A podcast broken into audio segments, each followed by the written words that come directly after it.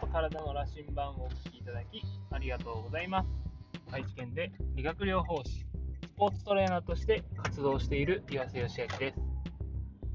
今日は具体と抽象度の設定についてお話ししたいと思います。このポッドキャストでも何度かですね、具体度と抽象度の設定についてお話ししたことがあるんですけども、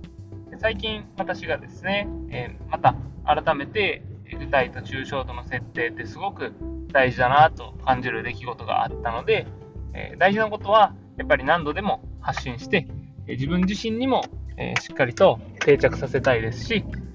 えこれを聞いていただいている皆さんにも、えぜひですね、その大切さ、何度も聞くことで大切さに気づいていただけたらなと思うので、えまたですね、今日は具体と抽象度の設定についてお話ししたいと思います。で、概要的にはですね、これまでも何回か発信しているので、今回あった具体的な事例をですね、今日は共有したいなと思うんですけども、えー、私が仕事でですね、えー、よくミーティングを行うんですけども、ミーティングを行うときになかなか、えー、発言する人が、みんなからいろんな発言が出てこないという事例がありました。で、えいつも発言するのは一部の人で、え他の人たちはどちらかというと、ま聞いているか、むしろもうよそごとを考えているぐらいのレベルになってしまいます。で、これを解決するためにどうしたらいいかってなった時に、この具体度と抽象度の設定が非常に大切になってきます。例えばですね、えー、症例検討のように誰か困っている、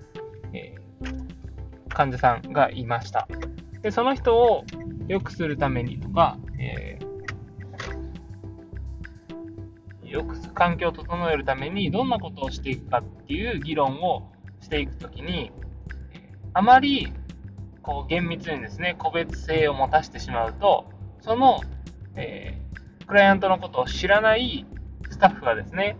どうしても自分には関係ないとか、自分はちょっと意見が知らないから意見しづらいっていうような、えー、状況に陥ってしまうんですね。でそういう時に意見を引き出すってなると、なかなかこう知らないのに意見するのは難しいなとか、っていう、えー、方もいるんですけど、そこをある程度抽象度を上げてですね、例えば、えー、何かですね、こう物につまずいて転んでしまうような人がいたら、えー、障害物が家の中に散らばっている人に対して、どのような環境設定を皆さんだったらしていきますか？というような設定にして、その人の個別性ではなく、その人の困っている状況の抽象度を上げて意見をもらうと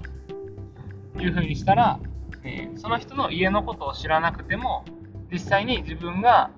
えー、そういう環境設定でですね、困って、えー、なんていうんですかね、やってきた取り組みっていうのが、そこの場で意見が言えたりすると思うんですね。で、自分がやったことだったら意見もしやすいので、他のスタッフからも積極的なですね、意見が出てきて、それが問題解決の役に立ったりすることって結構たくさんあると思うんですね。でも、えー、そこをどうしてもですね、具体的にそこに何があるのとか、どんな環境なのとかっていうふうに、えー、探していこうとすると、やっぱりその人のことを知らない中で、